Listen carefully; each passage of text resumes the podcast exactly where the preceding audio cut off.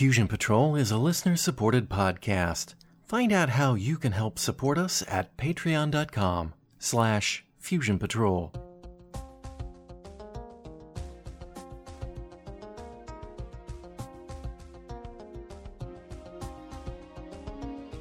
This is the Fusion Patrol podcast. Each week, we look at a different science fiction T V episode or movie and overanalyze it to within an inch of its life. Welcome to the discussion.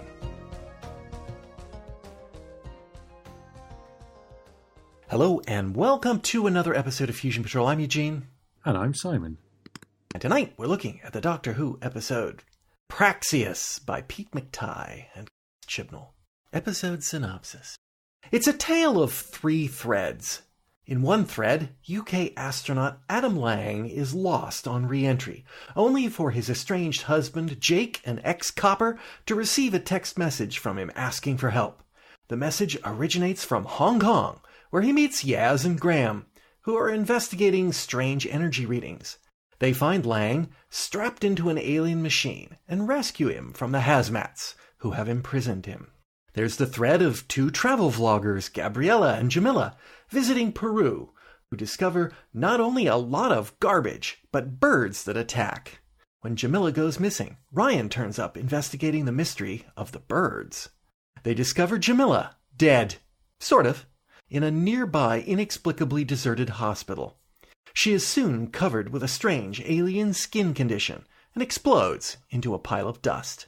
And finally, it's the thread of a missing U S submarine and the lone sailor the Doctor rescues after he washes up on the shore of Madagascar near a research facility looking into cleaning the oceans of microplastics.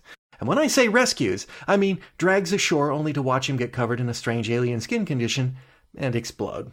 Also, the research facility is being watched by flocks of non-native birds. In each of the first two threads, the Doctor turns up to retrieve the team members and takes them all, minus Yaz and Gabriella, back to the research facility in Madagascar, where, with the help of scientist Suki, she tries to piece together the clues to the mystery. Yaz and Gabriella stayed behind in Hong Kong to investigate the alien lab, and later impulsively travel through a teleport, where they find the missing U S submarine. A dissection of one of the dead birds reveals that it is stuffed full of plastic, and at this moment the two by four swings forth from the television set, smacking the viewer up the backside of the head with today's moralizing. Humans are poisoning the planet with all their plastics. These plastics break down into microplastics and are ingested into everything, even humans. An alien bacteria that eats plastic has come to Earth, but instead of contenting itself on eating all of the plastic all over the place, even in the planes that fly in the sky, they instead concentrate on eating the plastic in birds and in humans. This has the unfortunate side effect of making birds die and fall from the sky, but making humans explode. The Doctor and Suki, along with some helpful Earth-based enzymes, seem to be on the verge of a breakthrough. Gosh, it's quite the convenient coincidence that Suki has a well-equipped lab working on microplastic-related research. That is, until Yaz reports in from the bottom of the Indian Ocean. Readings on the alien doohickey thingy pinpoint a point right there in Madagascar. And the gig is up. Suki is an alien working to save her people from the nasty alien plastic-eating bacteria named Praxeus. Now, just to be clear, the bacteria is named Praxeus. Suki is still named Suki. It was Suki who brought Praxeus to Earth because humans are a special kind of destructive monster. It took her people scouring three galaxies to find a planet as screwed up as this is. Suki disappears, but not before giving her thanks to the Doctor and a warning. Praxeus is a smart bacteria, and it's coming for her. And indeed, the Praxeus-infected birds do a poor man's Hitchcock on the gang, attacking everyone, yet not managing a single scratch. Back to the TARDIS, where she tests the experimental antidote on Adam. If it doesn't kill him, she'll have found the cure. They pop to the bottom of the ocean to retrieve Yaz and Gabriella. They also find Suki, who dies, not entirely of Praxeus, but rather the combination of the Doctor's experimental cure, which Suki tied, tried on herself, Praxeus, and her alien biology. It makes things worse, and she explodes. Too bad she already transmitted the cure back to her people. I hope they don't try it.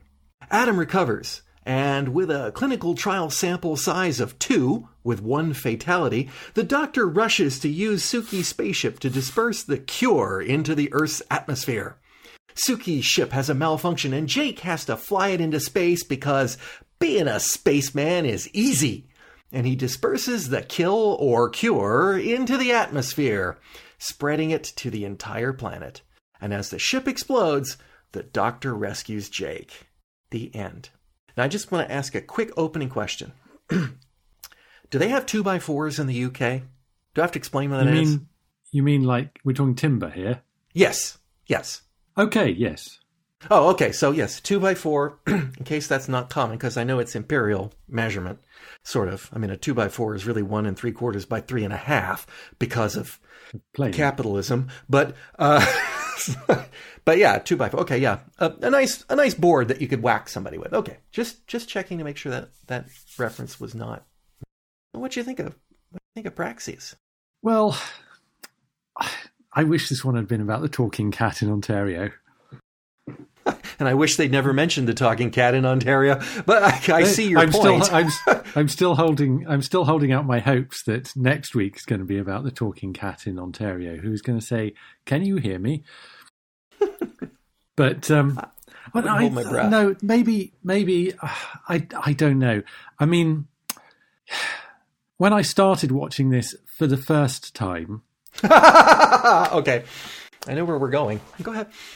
Sorry, I, I was quite enjoying the fact that it has possibly the most X-Files vibe of any Doctor Who episode to date, and at that point, it hadn't quite. I, I, I mean, it had.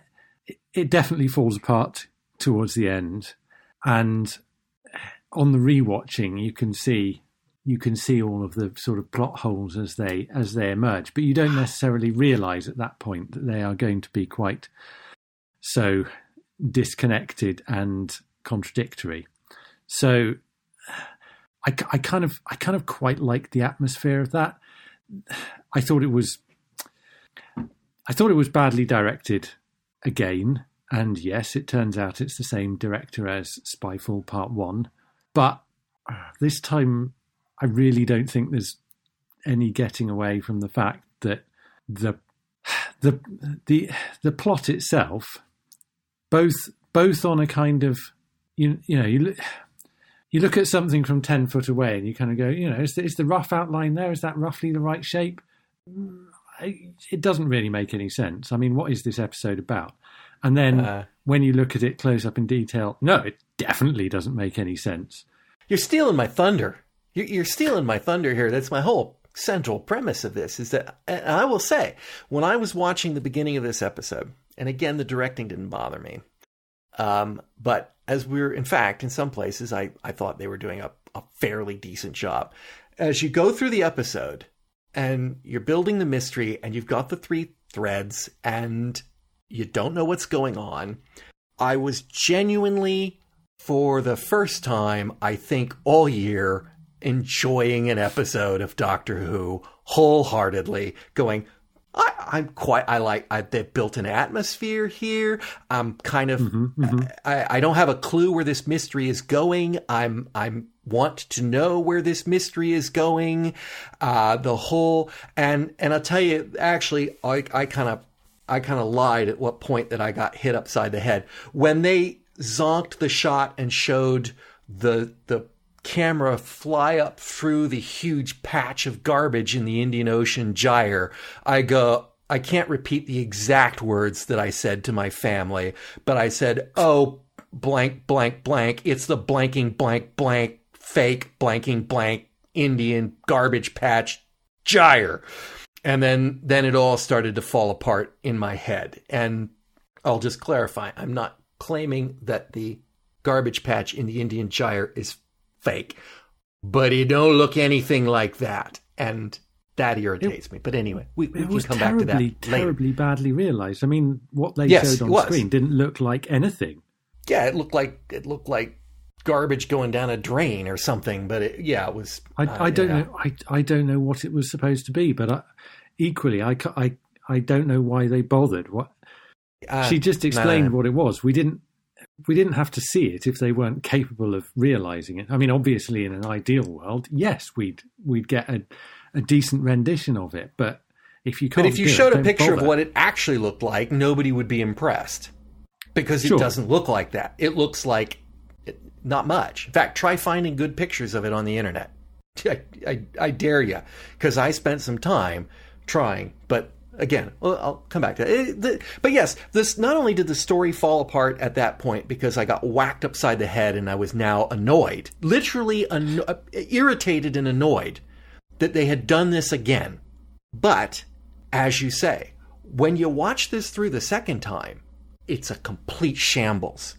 None of the things they do fit with with what the ultimate resolution or what the ultimate problem is, or, and I've got a list a mile long here of questions that I can just ramble through and go, why is it this? Why is that? Why is the hospital deserted? Why is the this? Da-da, da-da, da-da. We just, it, yeah, none yeah. of it makes any sense.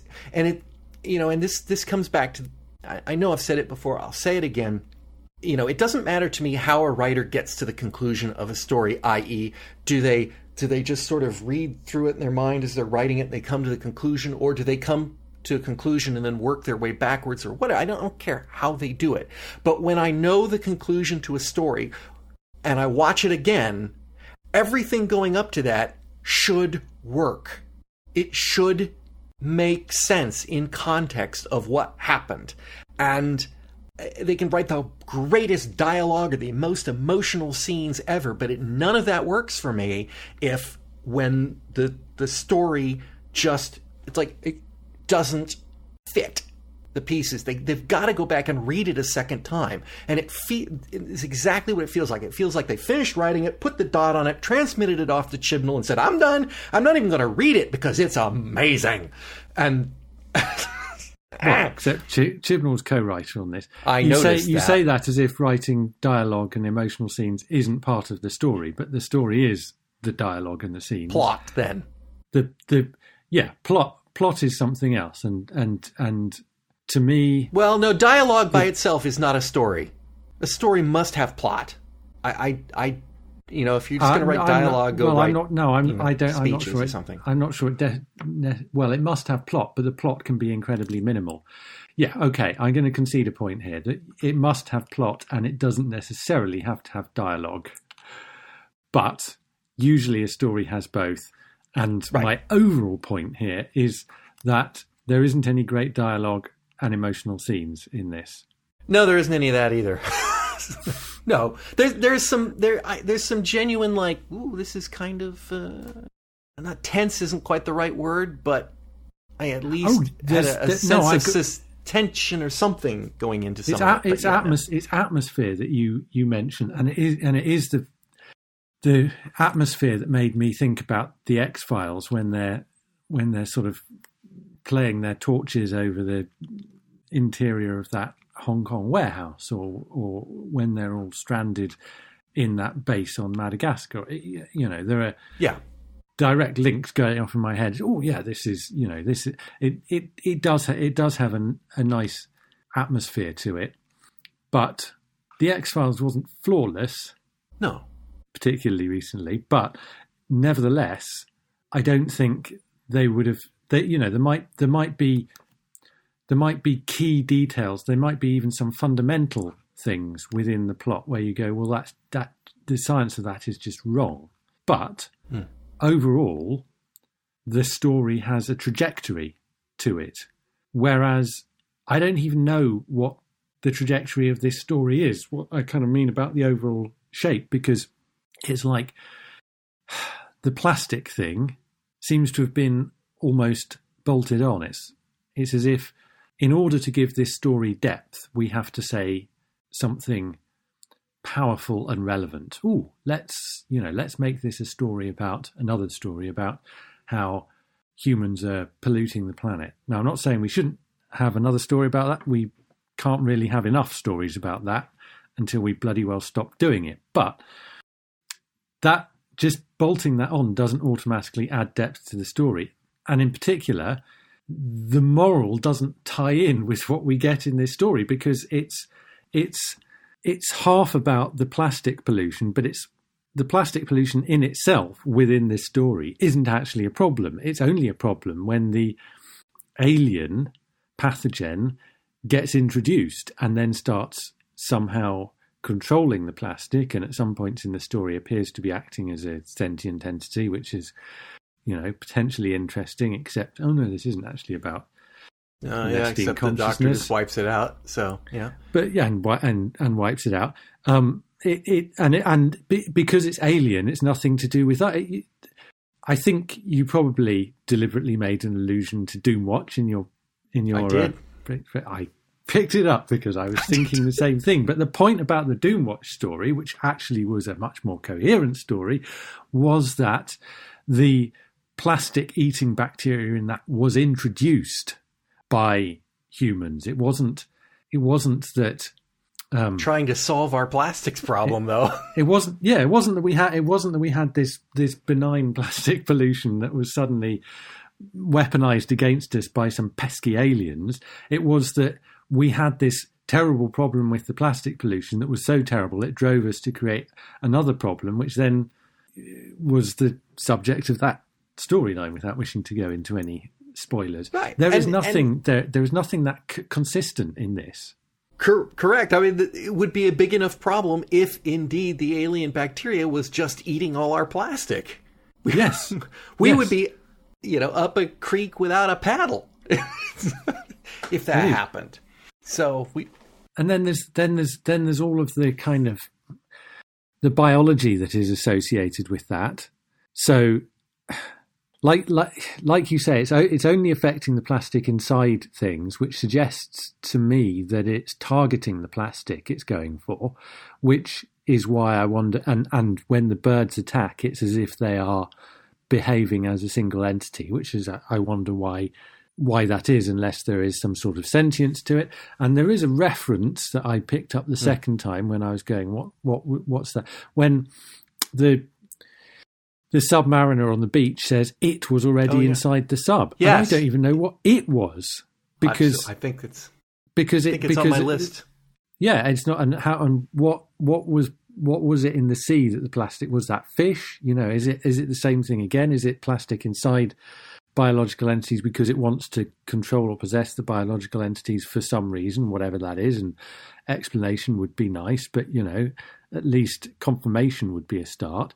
And then the biology of the bird, the, the, the bird's enzyme seems to be fighting back against the the oh god, the fighting back against the pathogen in the plastic, and that allows them to, uh, with a little bit of uh, technobabble, come up with some sort of um, some sort of vaccine or whatever the hell it is that they then decide to use on Adam, where the doctor says we can't possibly use it on Adam because it's too dangerous, mm. even though Adam is dying and there's absolutely no hope of him living if they don't try it on him. And then they find one of Suki's crewmates who is infected with the Praxeus and has it all over his face, like we've seen with the other bodies. But the doctor says, ah, they have a different biology. That's why they haven't exploded. And yep. then she says to Suki, I hope you didn't try this vaccine on yourself because it's been designed for humans, despite the fact it was designed for birds and they've only just tried it on a human.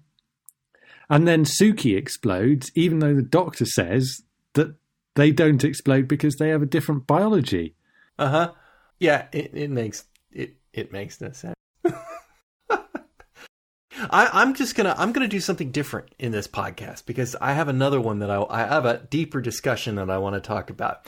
Uh, I'm just gonna I'm gonna real quick list my my list of questions. I'm not expecting any answers for them, but if any of them interest you, we'll we'll cycle back to them. But this is just as I'm watching it the second time, I'm just writing stuff down, and I have switched their order a little bit in in no logical order, but okay. So here they are. I'll tell you when the list is done. How long have the aliens been working on Earth? How long has that submarine been missing? Uh, it seemed very embedded in that Praxeus world. And it doesn't seem like the sailor could have gotten out of the bottom of the Indian Ocean and made it to Madagascar in exactly the same place as the lab. Why are the aliens where they are? Why is Peru in this equation at all? It's nowhere near the Indian Ocean, gyre. Why did the aliens need to snatch an astronaut when there are millions of humans available in Hong Kong? How did Adam get a cell phone and contact Jake? How, who knows phone numbers by memory anymore? Is Aramu an alien? Why is the Hong Kong lab yeah. filled with alien tech, but not Suki's lab? Why is the virus attacking birds and humans, but the results of the virus is dissimilar in them? Why yeah. is that hospital deserted? Why were the birds traveling to non-native areas? Those weren't seabirds, were they? So were they eating plastics? No. How are they able to crew the spaceship? How is Yaz able to understand alien scanning doohickey? Is there something wrong with Yaz's sea attitude about discovering alien colony? Why did Praxeus, a bacteria, build an undersea atmosphere bubble for the aliens? Are humans yes. really the worst thing I in three that. galaxies? Is there is the comment well, three probably. idiots roading, uh, roaming, it's snappy and accurate, a really appropriate line for these people to say at the end? And just no. ask, is the TARDIS a cure-all? Uh, this time it generates the antibacterial. I wish they'd been able to do that in the Silurians. Okay, so... that wasn't the, a question. And, and, I know it wasn't, because I think I was running out of questions at the end and I wrote that note in the wrong spot. But yes... Um, it just kept, it just kept rattling, and some of them might be interesting, but here's my, here's my, here's what I really want to talk about. It's different. We can come back. Like I said, we've got some others there. We can come back to those and look at, um, this episode, uh, and indeed this entire series, it, it, it hit me today. Well, not today, but when I was watching it, it hit me when I was watching it, that the question, the, the thing that's bugging me is that the whole series raises the question of evil. And so for listeners who may not be familiar, the, the question of evil is a philosophical argument concerning the existence or non-existence of God. And it goes, and I'm summarizing, if God is omniscient, omnipotent, and omnibenevolent, then how can evil exist? And you can go into the whole theodicies of free will, or uh, I forget what some of the others are, but the, there are mental gymnastics that people perform to try to get around that three-point problem. Now, the Doctor is not a god, is not God, but if you take humans and you take God and you put the Doctor on the scale of omniscient, it's far greater than humans. The Doctor is far more closer to omnipotent than are human, and certainly far more towards omnibenevolent. The Doctor... Omnibenevolent. Omnibenevolent. Yes, she's not omnibenevolent, but she is benevolent. She's more benevolent than humans. The others don't work. She's more potent than humans. Okay, she's more sentient. Yeah, well, I think, yes, sentient, being, sentient, yeah, right. being omnipotent, being a bit omnipotent is a bit like being a bit yeah, pregnant, right. I think. But on the scale between us and omnipotent, it's further on the scale. She knows the more. Doctor, she's got more power. power and she's nicer and she's she's more proactive, and probably the Doctor has always been the moral guidepost in this show. Russell T. Davis famously said that the Doctor is, you know, basically the the, the morality that comes into the story and sets things in action, um and she's always been kind of the poster child for getting out and doing things. Which is, of course, the problem with evil, is that if God can is all those things, it shouldn't allow evil, or it should solve evil, or it should whatever. But and the Doctor is always doing that. Wherever the Doctor goes, the Doctor lands, the Doctor... Jodie Whittaker's Doctor says, I'm the Doctor sorting out fair play around the universe. I think that's almost her first line after she identifies herself as the Doctor. She's out there, she's fixing things up. If all of these episodes week after week are going to be telling us of how screwed up we are, why isn't the Doctor doing anything about it? They walk away from these episodes. Oh, you're destroying your planet. Bye-bye. Oh, you're messing up. You're polluting things. Bye-bye. Like, and why aren't uh, Graham, Ryan, and Yaz going, hey, Doctor, what can we do about these things? And maybe do something. Because certainly the Doctor is not a non-interventionist, right? So... because well, they have decided to take this tack of moralizing at us, and then the Doctor is curiously not taking any action. So the Doctor is losing her moral authority here, in my opinion. It it it doesn't jive. It doesn't fit with who the Doctor is. I get why she's opposed to all these things, but she is not doing anything about them. I think the answer is usually the web of time. It's a more difficult one in this case. I think I think the problem of evil in Doctor Who arises with the sort of let's kill Hitler type things. Mm-hmm. A- a- any that. kind of any kind of historical where there are e- evils evils that take take place, particularly evils that le- then lay down the foundations for massive social change, um, and you know, you could argue till the cows come home about the consequences.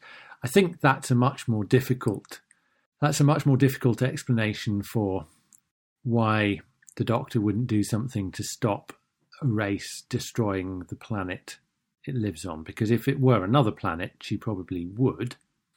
I think my feeling is that although I think I'm I, I'm not paying as much, I'm not giving as much weight to the the utterances about setting setting things right around the, the universe or whatever, because I don't like it. I I don't think the Doctor has a perfect moral compass. The there are there are much more interesting stories told when you actually think the Doctor the Doctor makes mistakes or acts in a way that is quite, I don't want to say selfish, but is partisan, because it really is impossible to be completely impartial. And then as soon as you have partiality, you can explore both sides, and that includes exploring the side the Doctor is not on.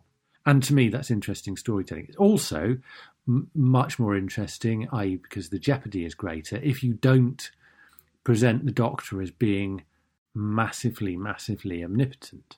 The Doctor is already very, very smart and has a a machine that can travel through time and space, which would give her a lot of power if she were willing to use it in certain ways. But this idea that she could somehow save the human race from itself, you'll say that the show has set has set up the premise that she can do that, and maybe it has, but I just don't like it. So I prefer to ignore it.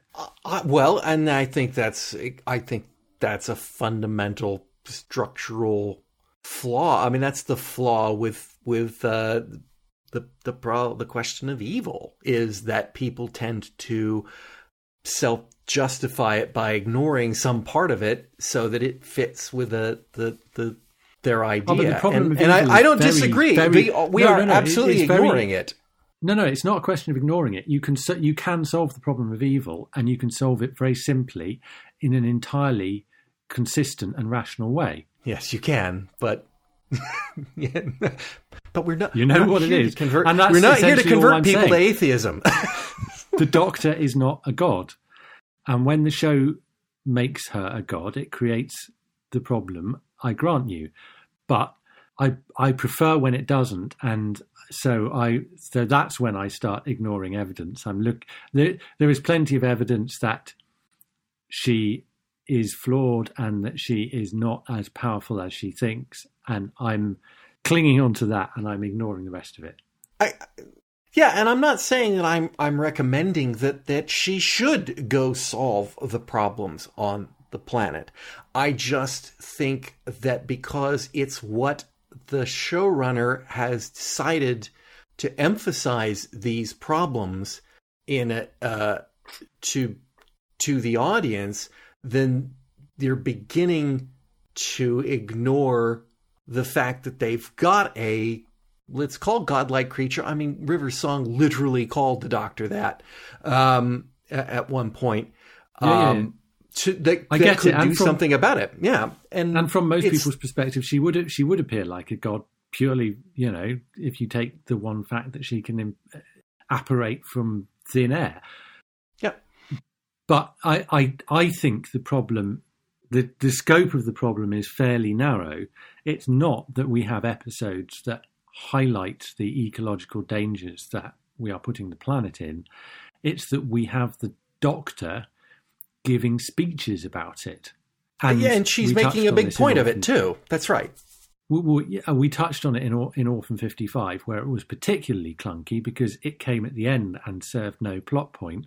But most of that speech that she gives in the lab in Madagascar, you could cut, because when I watched it the second time, I, I, I can't remember the, what the lines were, but she's explaining she's explaining why it's a problem that we've all got microplastics in our body. So she says, you know, she gives the facts. We, we all have microplastics in the body. And I was thinking, well, that's true. So why did I find this speech jarring so much? And that, and the reason was I'd forgotten that she then goes on to pontificate for two minutes about what a bloody mess everyone's made of it, mm-hmm. um, which is, it could have been cut from the episode. It wouldn't have made the episode any less impactful, and it would have improved the pacing, especially when they're supposed to be in an urgent situation when moralising a great deal about the kind of generalised problems is probably not going to help, especially to people who are going to agree with her anyway. I mean, the people in Absolutely. The room as well as the people like you and me. Yeah, it's just... The, the, the, yeah, yeah. They, they need to... I hate to say it. If you want to tell a story about something and you want to moralize a story about it, you've got to got to lay it in integrally and let the audience come to that conclusion, not but the, but the, the, have the, the characters the class... stand up and tell you. Yeah, well, absolutely, absolutely. And and to, to, to labour the point we're making earlier, The Plastic Eaters does that. This story doesn't do that because it doesn't tell a story where the actual peril is the plastic itself. It's this alien pathology, uh, pathogen. Pathogen, and the aliens are therefore the problem, not the plastic. Mm. Mm-hmm. It's well, but remember, this is by the guy who wrote Kerblam, the story we thought was going to be an amazing indictment against Amazon, and in the end turned out to be a warning against pro Amazon. Yeah. So and he's just expanded from bubble wrap to plastic more generally. Yes, that bubble wrap is part of the... Ooh, this guy's got a problem with plastic. It's like he's got a thing on for plastic here. He I and yet he we're... hasn't written an Auton story. But he mentioned them. Well, yes. I'm thinking Chibnall probably did that, but that felt I mean, like if it Chibnall had been ad. An Auton story, it would have been better because you could at least have understood Autons well, controlling how, birds. How, how would you like this one? This is how the Autons came to be. Yeah, yeah. An intelligent yeah. creature formed up out of bacteria and plastic. Yeah, yeah. Could have been their origin story. Yeah, no, could, could be something there. I don't know. The, the, the, there were there were things in this story that could have been a good story if if they had been paired up with other things that made sense and were consistent. Question on the morality of the thing. Do you think the Doctor and the gang leave Earth and try to save Suki's people? I don't get the sense that they do, no. I don't either. But we know Suki said she transmitted the the uh, cure, quote unquote, cure, yeah. to her people, and and then she blows up because it turns out it's a death sentence. Um, but yeah, but I but I've got a much I've got a much more immediate moral problem that is similar. Okay, it's probably not on the same scale, but because of its immediacy, it's much more striking within the story. And that is, you mention, quite rightly, I had the same question, that we don't know whether Aramu is one of Suki's people. Is is he yeah. also an alien? But if we don't know, the Doctor and the fam don't know either. When Aramu gets pecked to death by the birds... and then the birds start attacking the lab, no one even mentions him, let alone goes, where's Aramu? Or is he all right? Or I hope he's all true. Right. Or, oh my God, Aramu's being killed. It's just literally, they appear to have completely forgotten about him. So the idea they might forget about the rest of that race of whatever they were is not especially surprising. Well, and there were a few moments there awkward. That's that. I consider that an awkward moment. Another one that I thought was when they were out looking at the birds swarming and dangerous there on the beach, and Graham comes out. Hey, this, you know, he's the old geezer in here is gonna die if you don't do something quick. We need your help quick. Or are you just gonna stand around looking at those birds swirling around menacingly and dangerously, worrying us? And, and he's completely ignoring the fact that he must know the birds are a threat. Yeah, and and he's trying to impose his priorities over, uh, and, uh, and I mention that because that scene is the immediate scene where Amu says, I'll stay out here. I'll stay out. And then that's stay, really yeah. the last thing that we care about him when we see yeah, him running. He might, be, he might as well be putting a red shirt on at that point. Yeah. And I also think, you know, the birds did a number on him, but when they burst into the lab, one scratch and you're infected. Nobody. Nobody gets I don't scratched. think swinging a bat or a piece of wood at a bunch of birds is going to stop them from pecking you or scratching you. No. It, it just, especially bacterially plastic-controlled zombie birds. No. So but that that w- that was terrible direction, but also I'll agree that and effects, it, yeah. It, it, if I may pick up on a very similar piece of appalling direction, these these guys in their hazmat suits or whatever they the hell they are with their alien guns are absolutely abysmal shots. I yes, mean, they are. They're just firing yes, they... all over the shop and not hitting anyone at all. And then D I. Willis picks one up, probably not firearms trained, given he's British anyway, but whatever, he's not going to have used an alien gun before. And suddenly, he's a crack shot and he nails one in the head from the other side of the building. I mean, what? Yeah, well, that that was definitely a stormtrooper... Stormtrooper moment, notoriously worst shots in the in a galaxy far, far away. I mean that, but that could have been directed differently so that yeah, they they got closer and he got lucky, or you know, I or our I heroes did something clever to avoid being shot. Yes, yes, but but they they did not. Um, so are we getting clues here to our question of Spyfall that Yaz is a plant? Or an undercover agent, because she was I'm, acting really weird in this episode. I well, I, I, I don't know. I don't know. I mean, there have we we.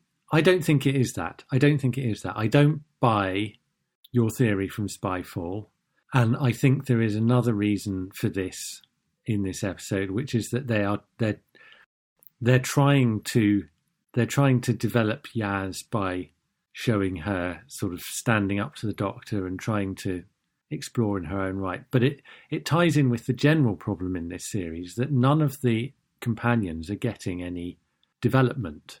And even though I liked Tesla and I liked the way that the companions were written in that, someone's actually done an episode, uh, an edit of that episode where they have taken out every line of dialogue for all of the companions, and it doesn't run much shorter, and it's very hard to notice where the cuts are. Ooh, I can, yeah. I, so to to your comment in another podcast, and I can't remember which one it was, but you know, the Doctor has a time machine.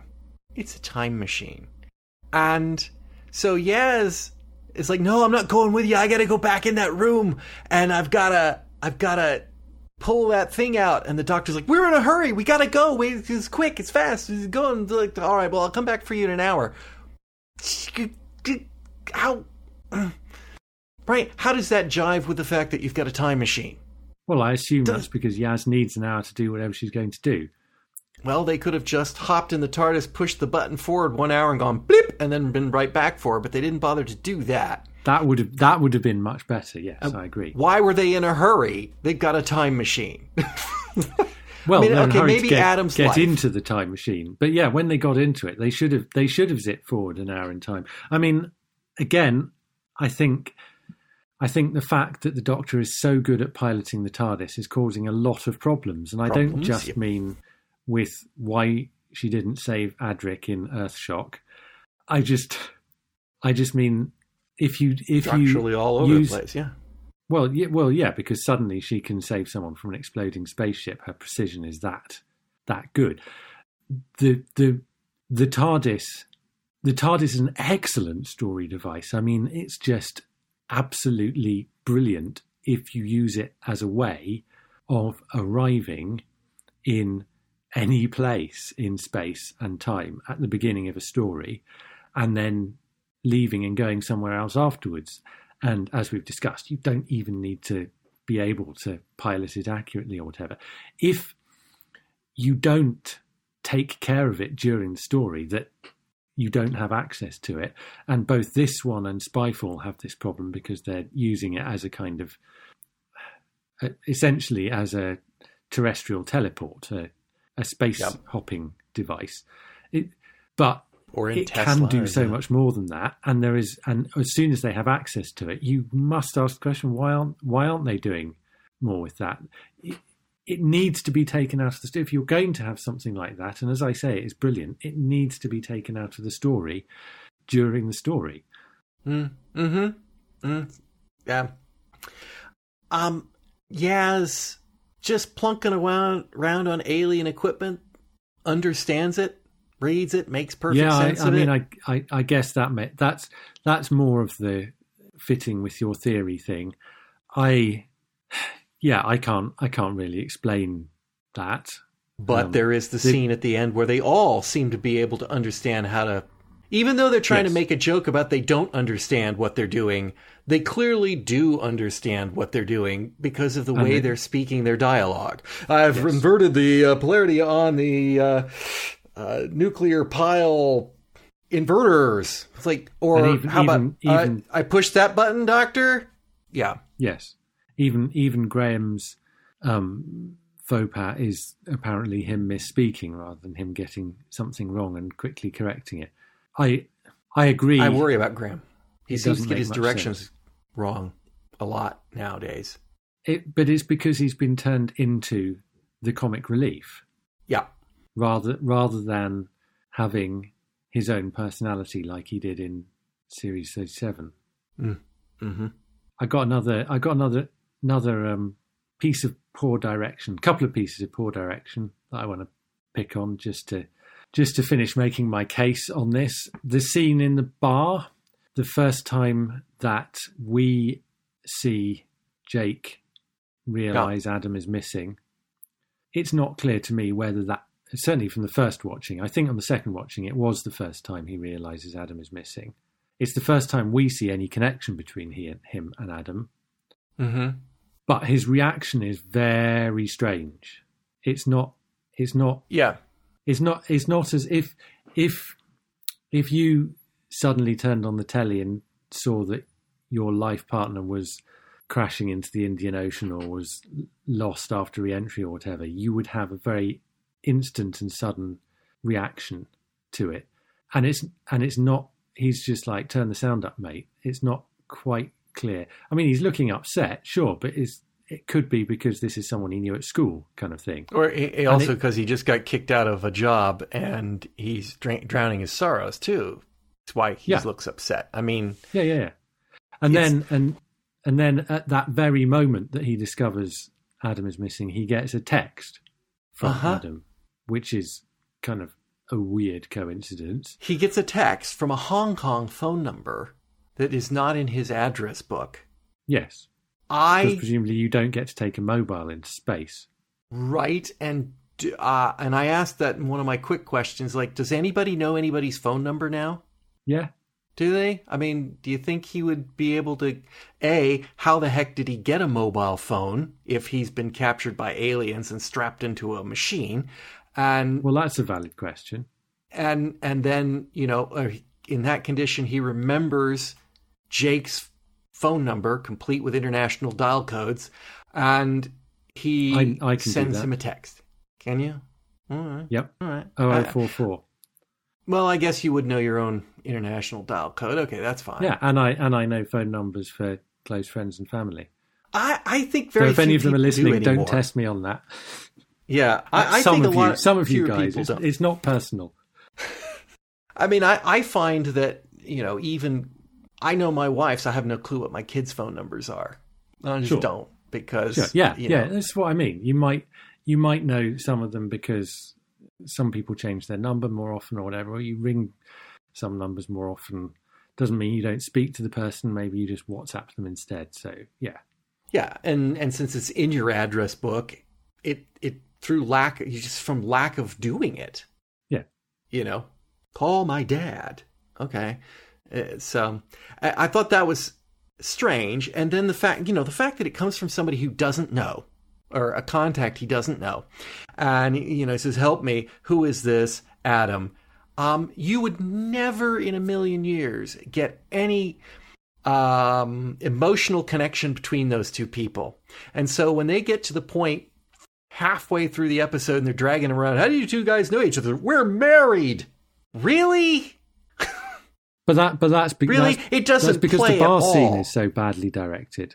All of it it's, up to that point is so badly directed, or, or also, conveyed. Well, yes, yeah, but yeah. I'm just I'm picking on the examples. I will also, because it's it, this is my final example of when they when they say we're married or they say we're separated, and they say it at the same time. You can't hear what either of them are saying. I know. I had to use the subtitles. I mean, it's ridiculous because. First of all, they should show us how they're related. So we, I, I, as I've just been complaining, we should already know at that point. But then when we get this crucial revel- revelation, it's impossible to make it out.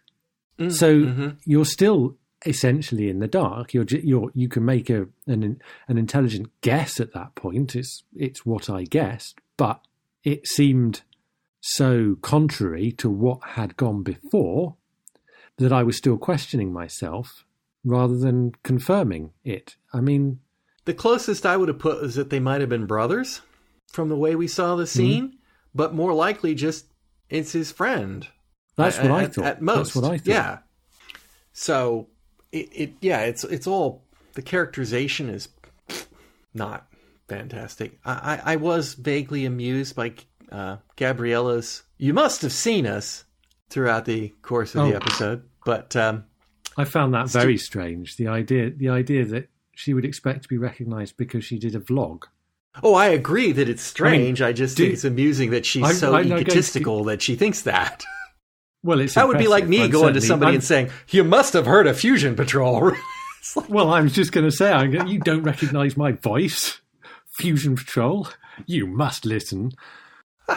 Okay, to be fair, I was once recognized in a restaurant from the old uh, pre-podcast Fusion Patrol T V show.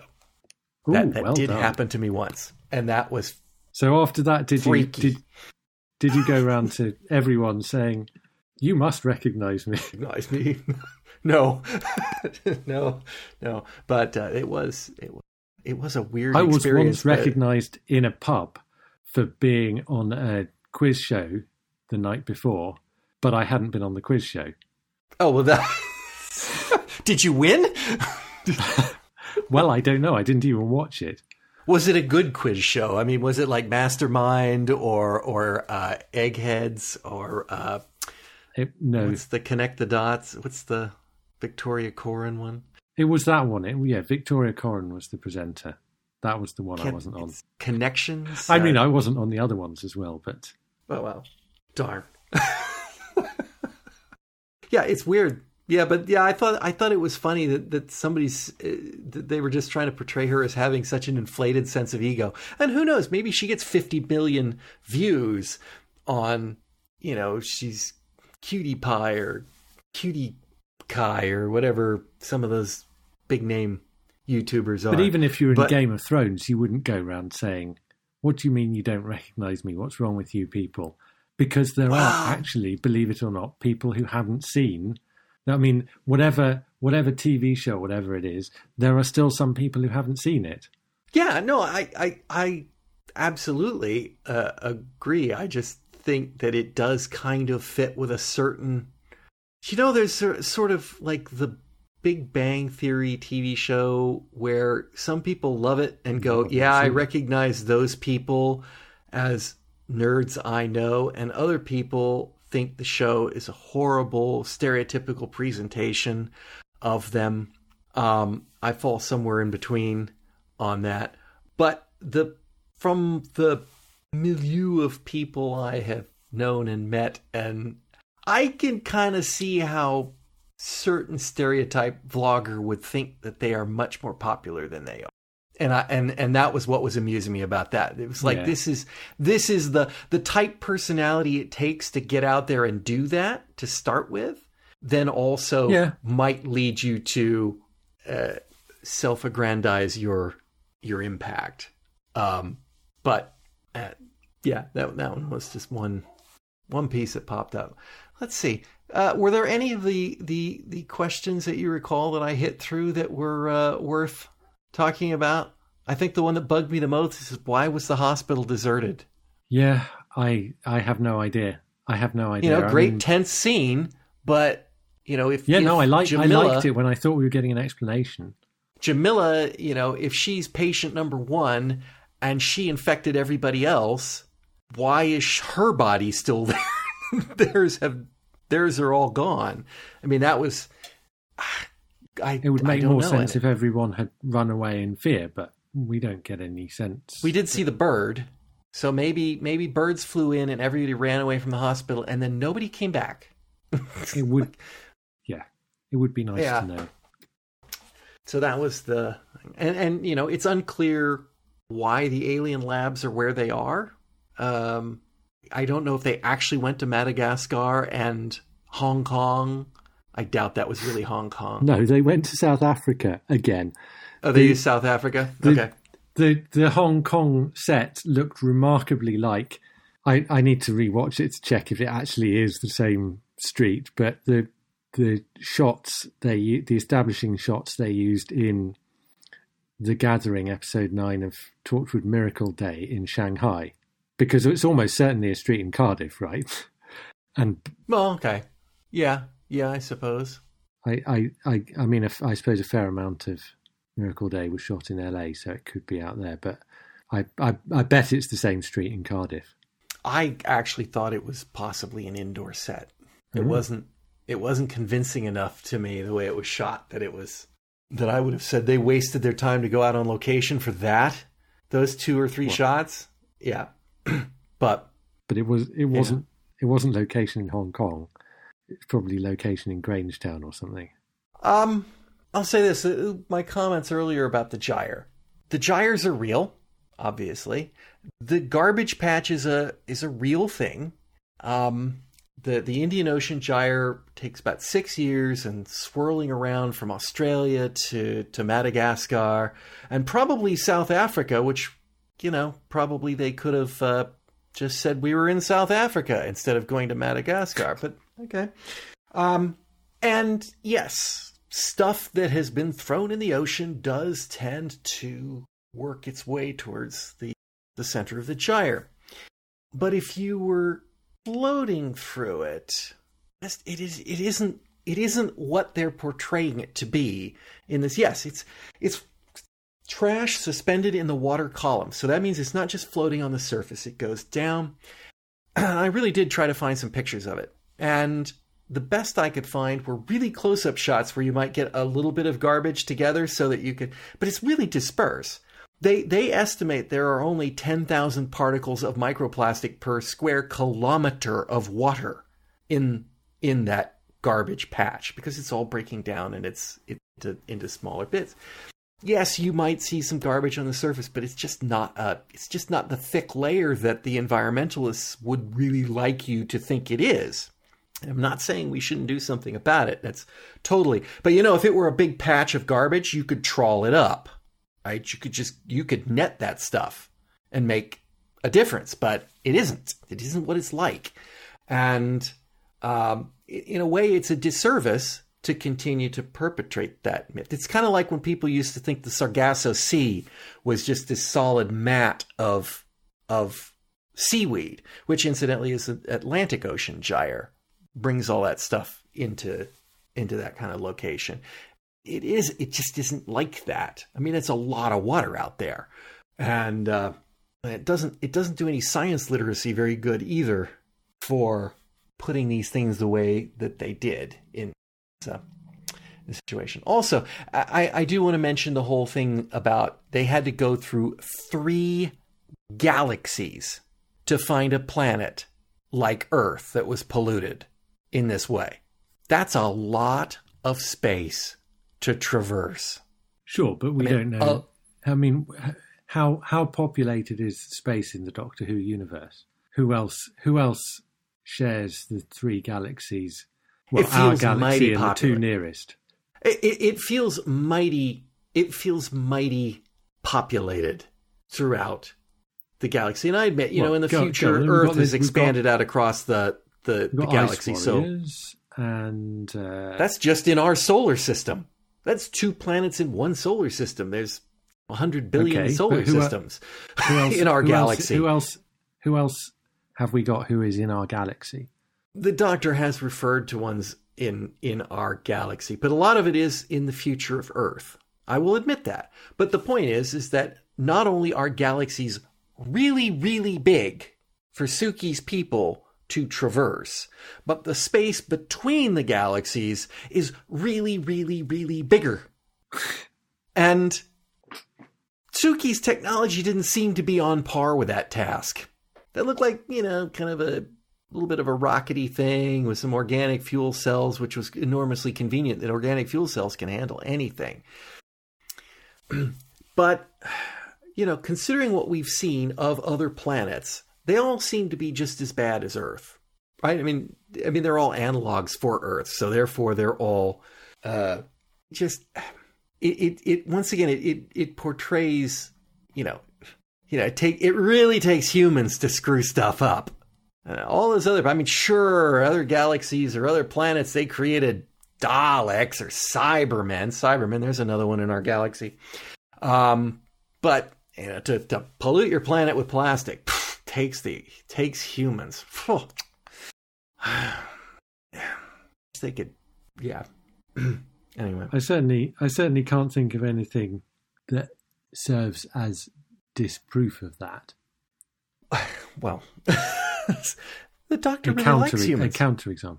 No, no, I well, mean, I can't, I can't, I can't think, I can't think of anyone of, of any of the planets that we've seen that are in that are in the neighbouring galaxies and are worse than Earth and are at this time. Which, incidentally, is a year in the future or later. I don't know. Don't don't know if um, this adds to the unit dating controversy. Are are you saying that because uh, you think that the writer was smart enough to know that the decade doesn't start until twenty twenty-one? Or I think the do Doctor you think... is smart enough to know that. Yeah, but the, the Doctor doc- said the, doc- the line, and the writer gave that voiceover. Line. Hmm? Oh, yeah, but yeah, the but... writer gave the line to the Doctor, and if the writer doesn't know the difference between the start and the end of a decade, which most people don't, I totally believe that could be twenty twenty because the writer just didn't know any better. But nevertheless, what the writer said, or the, the line the doctor, the line the writer gave the Doctor to say was that this is twenty twenty-one or later. He said in the third decade of the early twentieth century, indeed, or twenty-first indeed, century. Which is to say it's twenty twenty-one or later. So that is what she says within the episode. But so we'll see, my we'll point see what being that is that to. The writer may be an idiot. It's like that. My point. The writer may have thought that was a fancy way to say twenty twenty. I, I understand that, but understand. that's not yeah. that's not the line that he gave the Doctor. He didn't. He didn't say twenty twenty. He said twenty twenty-one. He may have thought he was saying twenty twenty. Third decade of. It's like he did not. But yeah. Um, Yeah, and of course it might not be. It could be uh, it could be twenty twenty-four because it was the first half of it. So it could be the future. Yes, yes.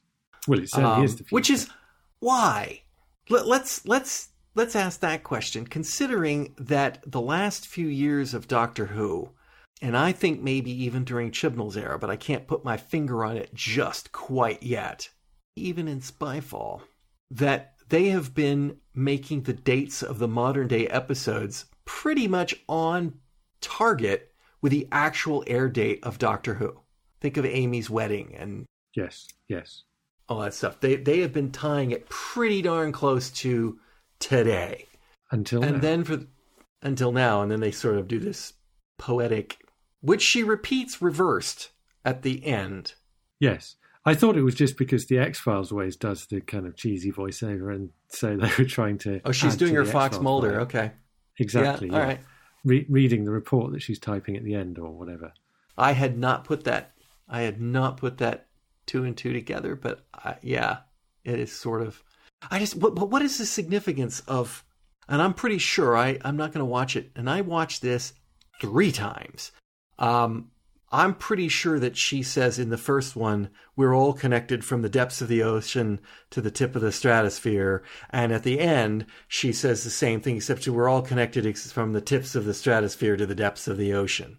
And and is is that because the virus is at the bottom of the ocean and it reaches up and grabs the astronaut? Somebody reaches up and grabs. No, I don't know who the reaches ships, up. The, the ship, ship's end.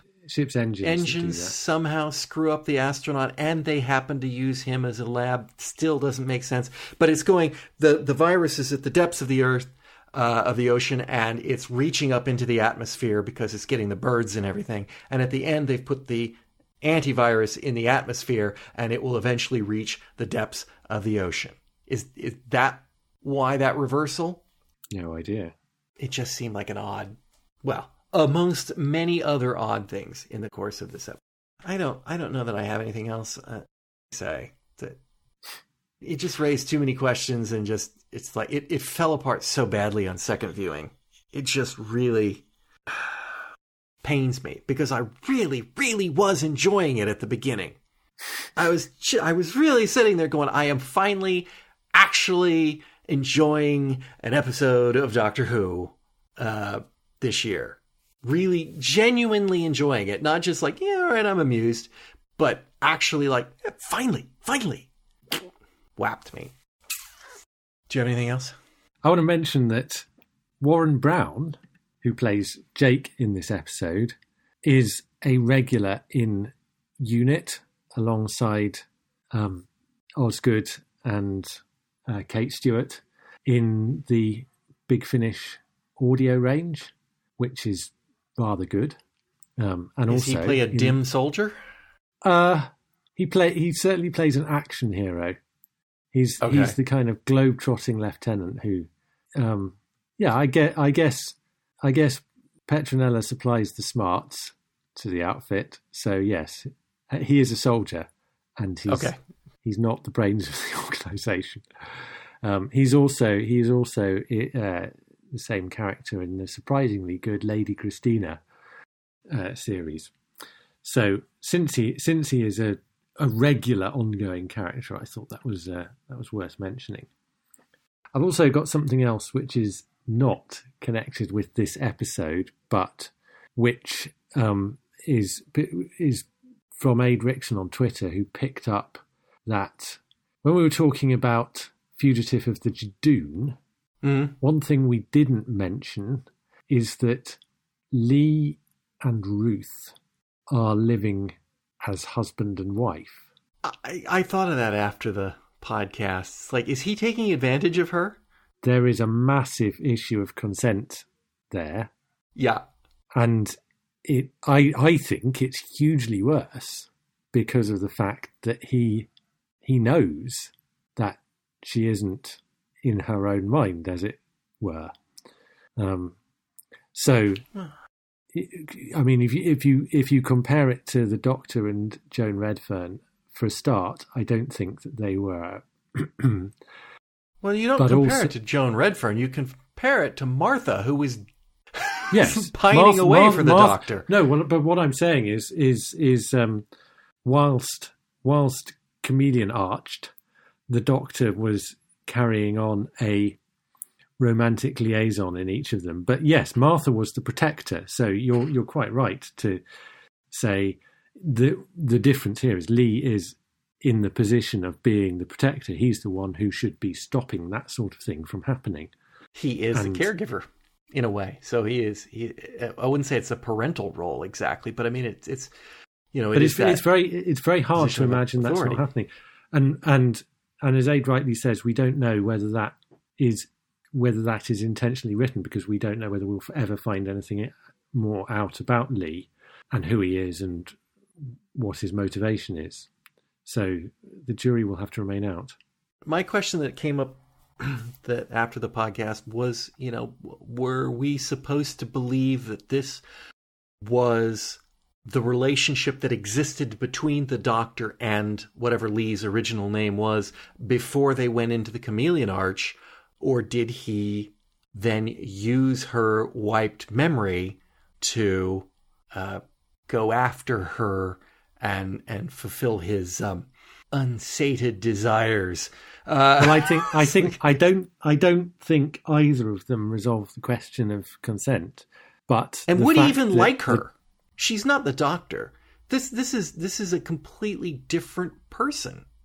I mean, that that's one of the things. I'm not sure it's him I'm concerned about. One of the things that I am not on board with the Doctor Ruth personality, and, and you know, I was rather harsh, and I'll maintain it, is that there is not enough of it there to know what the heck Doctor Ruth is like. But the human character loved her. She's great. Nothing like Ruth. Uh, Doctor Ruth, or didn't appear to be anything at all like Doctor no, Ruth. She's very different. Uh, you know, I would... So, you know, would he in fact fall in love with that woman, the the human version? And, uh, you know, that. so what what is Lee's mindset going on there in that he's like, oh gosh, she got transformed into the woman I fell in love with. Mm. Yeah, it's probably yeah, it's definitely problematic at, at many levels, many levels. Well, we're done with this episode. We're done with the last episode too. Again, again. Simon, thank you for joining me. It's a pleasure as always. And listeners, I hope you'll join us all again next time. Fusion Patrol. You've been listening to Fusion Patrol, a listener-supported podcast. Find out how you can be a sponsor and get early access to all episodes and more at patreon.com slash Fusion Patrol. Come join the conversation on Facebook or Twitter. All episodes are available at fusion patrol dot com. Our music is Fight the Future by Amberwolf. This has been a Lone Locust production.